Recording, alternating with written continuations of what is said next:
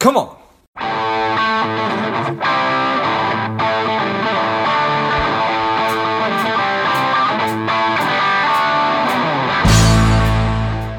This episode is brought to you by Money Alignment Academy. If you are looking for a financial wellness platform for your company, your organization, and your employees, check out moneyalignmentacademy.com or click on the link in the notes of the show.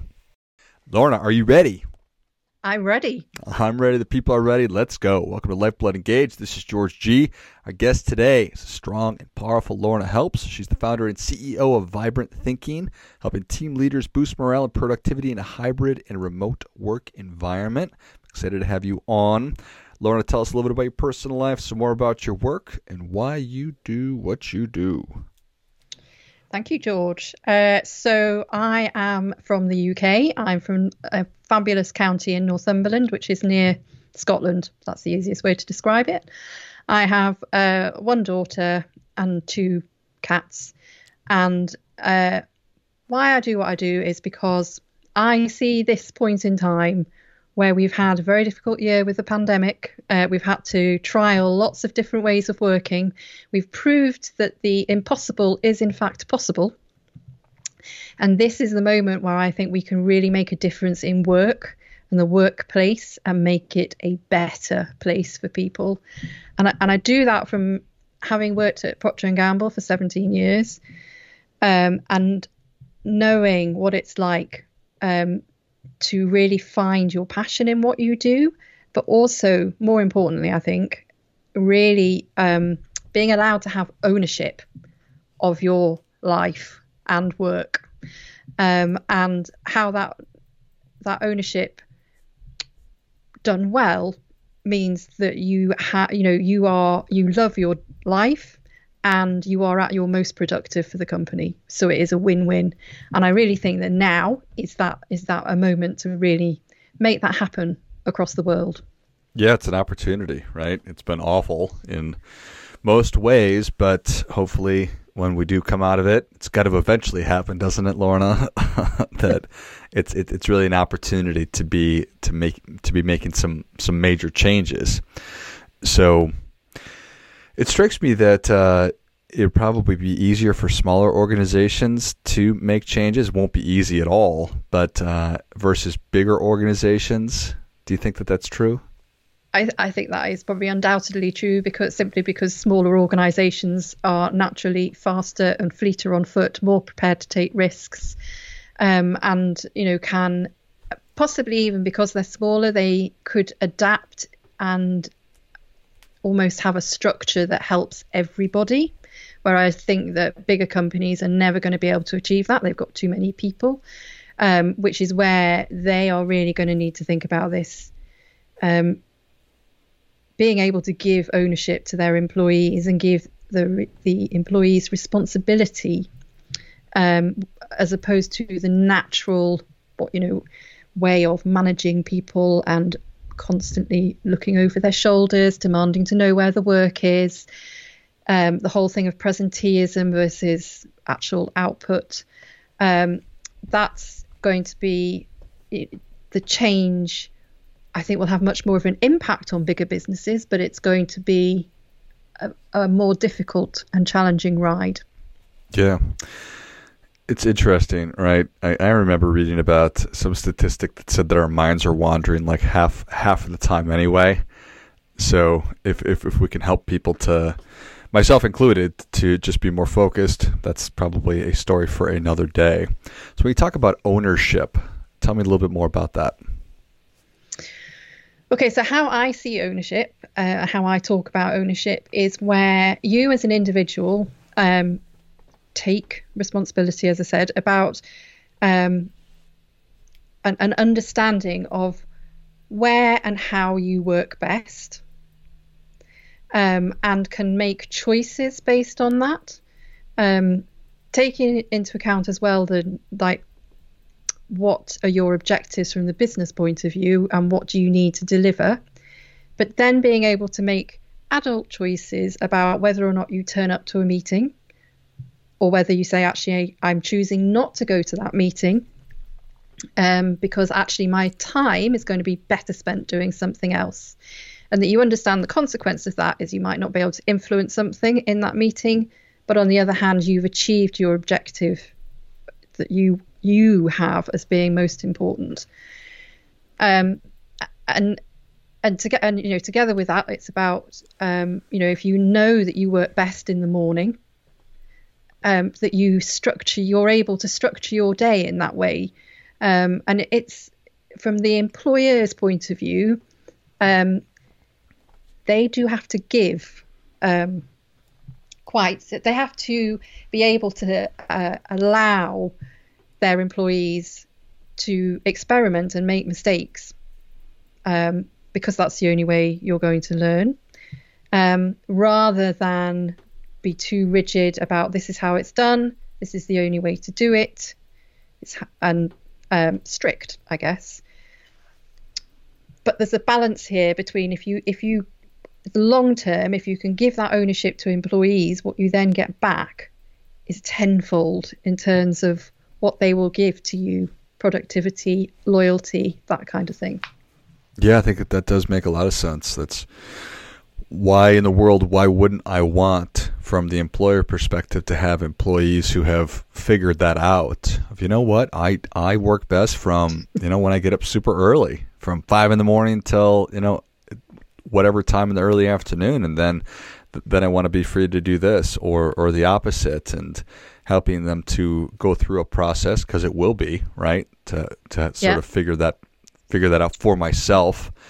So that it's kind of a story of commitment on both sides, right? Absolutely, and it's the other. It's I kind of see it like it's.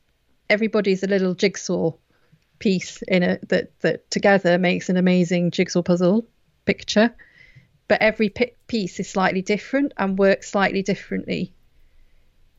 And when thinking about, certainly in the UK, how the conversation is going about whether or not it's going, coming back into the office, people wanting to work remote, and how is it going to be going forward? The reality is that most people want to be able to choose when they go into the office and when they work at home. So any employer is saying you have to be in the office 2 days a week or 3 days a week, or setting rules again, is limiting their ability, is they're putting their employees again into boxes and trying to tell them how to do things, how to work, rather than again trusting them to work out that actually that meeting they really should be in the office for, so they're going to make the effort. So it's going to be a long two-way conversation journey, I think. Yeah, that's it's super exciting, I think, and I see challenges and opportunities everywhere with trying to figure that out. Of, well, there's probably some kind of a standard operating procedure, minimum versus too much, and sort of try to meet in the middle, right?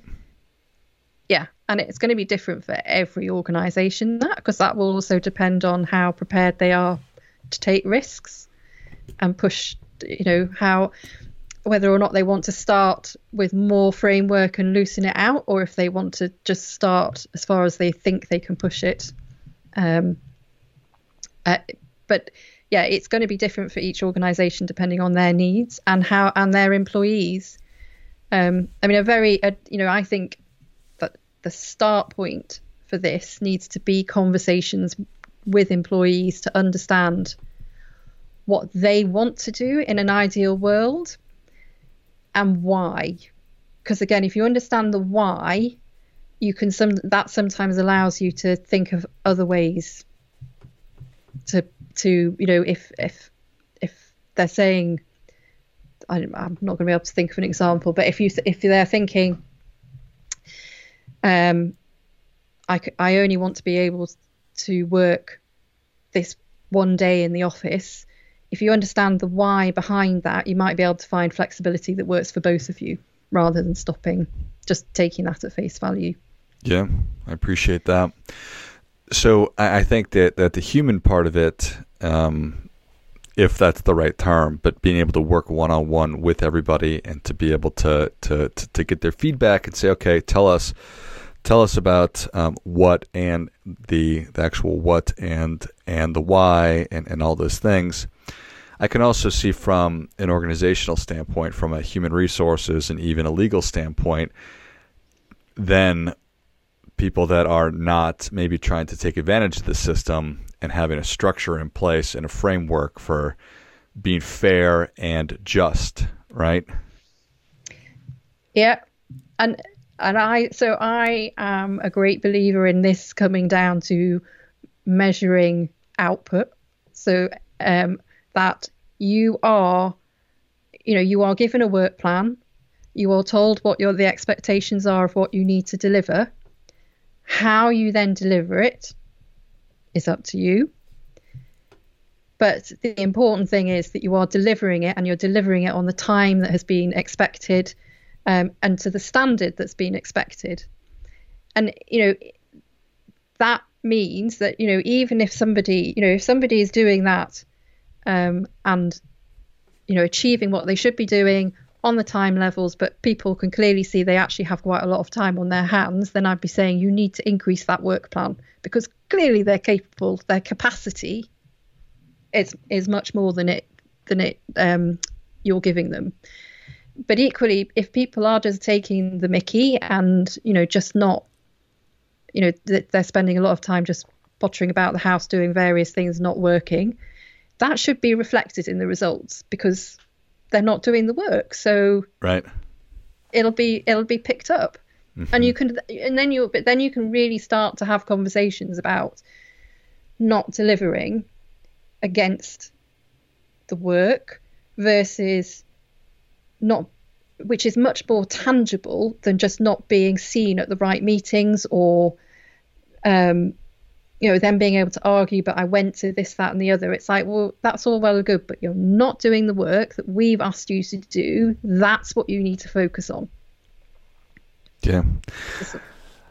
I think just the fundamental thing there is that everybody wants human beings in their organization at every level to own and take absolute ownership, and understanding that, if we can start there, which is kind of essential to all this, right?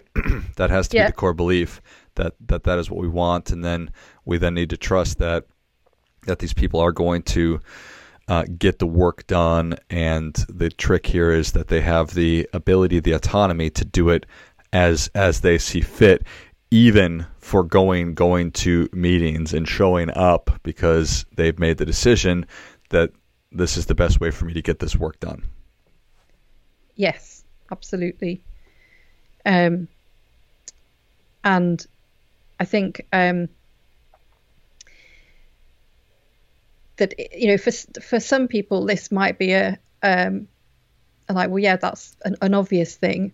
But I think there are many organisations where that sense of ownership doesn't exist, and that therefore when things go wrong, they won't look internally to look at what they could do better. It's only ever about the external, I couldn't do it because you told me this, I couldn't deliver the work because you told me I then had to go to this meeting, or whatever it is. It's very then easy to blame the company or external factors on why you're not delivering. When you have true ownership, I mean, it's never one or the other, but I think as an individual, if you truly own feeling that you have ownership, it's like, it's not just about, well, I wasn't able to do it because the company didn't allow me. It's like you're able to look in and think, right, what could I have done better? What could I have learnt? And that makes you better for the next time. Yeah, I think having an appreciation that it's not going to be a straight line, right? From here to success with this, right? We're going to make mistakes, and needing to commit to that, like we talked about. Yeah, never a straight line, and I think it's almost imperative that it's, if not encouraged, then it's certainly acceptable, and to make mistakes. and to learn from them, because that is the only way for people to really learn and to be able to take risks. If you're not a natural risk taker, you need to know that it's okay if this doesn't pan out quite as you thought it was going to. With the critical thing being that, again, this is something that I learned from the corporate world of, it's okay to make mistakes, but when you make the mistake, you realize you've made the mistake and you go and talk to your manager or whoever about it. The important thing is you go with this has happened. This is what I think we should do in order to fix it. It might not be the actual fix that happens, but you are going there again, taking ownership, saying this has happened, but this is what I think we can do to fix it. And then you can work together to get a great result. And often it'll turn out it's not actually the disaster that you thought you had at all. And actually a lot of positive things come out of it. Yeah, I appreciate that. So how does an organization capitalize on this opportunity that we have? So it's for me, it's about stripping everything back, and forgetting how everything worked in the past. As I say, a first step is really to understand what your employees want. Secondly, to then look at what you as an organisation want, because this may have changed again over the pandemic. It's not just individuals, but the organisation. You may actually want to change things in the culture or your vision and values as a result. And then you need to look at so what strategies do we need to put in place to deliver against these two aspects of employees and organizations. And the most important thing is to have a mindset of put things in place and fast and try it and learn from it and adapt as you go. So again, going back to this thing of there is no way of getting this right first time. Nobody knows the answer to it. So you are, and certainly nobody knows it for your organization. The only way you're going to learn is to try things. Whether or not that is, how you're running meetings or looking to reduce meetings because that's actually taking up so much time from everybody. Put it in place, see how it goes, learn from it and adapt. I love it. But the people who start learning faster are going to benefit quicker here. Yeah, that makes sense. Well, Lorna, the people are ready for your difference-making tip. What do you have for them? So the tip for me is really, so if you're an employee, to really start to think about where you know that you work most productively, and in an ideal world, how you would want to work, and have a very strong sense of that. And as an employer / or as a team leader, so you might be both employee and team leader, it would be to understand what your organisation / team want. That you cannot spend too much time at this point talking to them, not just understanding what they want, but understanding learnings that they've had from these past year, because I think that would be also critical in helping finding a way through. So it's a two-way thing. Both parties need to be involved in this. Yeah, I think that is great stuff. That definitely gets it. Come on. Lorna, thank you so much for coming on. Where can people learn more about you? How can people engage with you? So my website is vibrant-thinking.com, or you can find me on LinkedIn, Lorna Helps. Well, if you enjoyed this as much as I did, show Lorna your appreciation and share today's show with a friend who also appreciates good ideas. Go to vibrant-thinking.com. Find Lorna on LinkedIn. I'll list all those in the notes of the show. Thanks again, Lorna. Thank you. And until next time, keep fighting the good fight, because we are all in this together.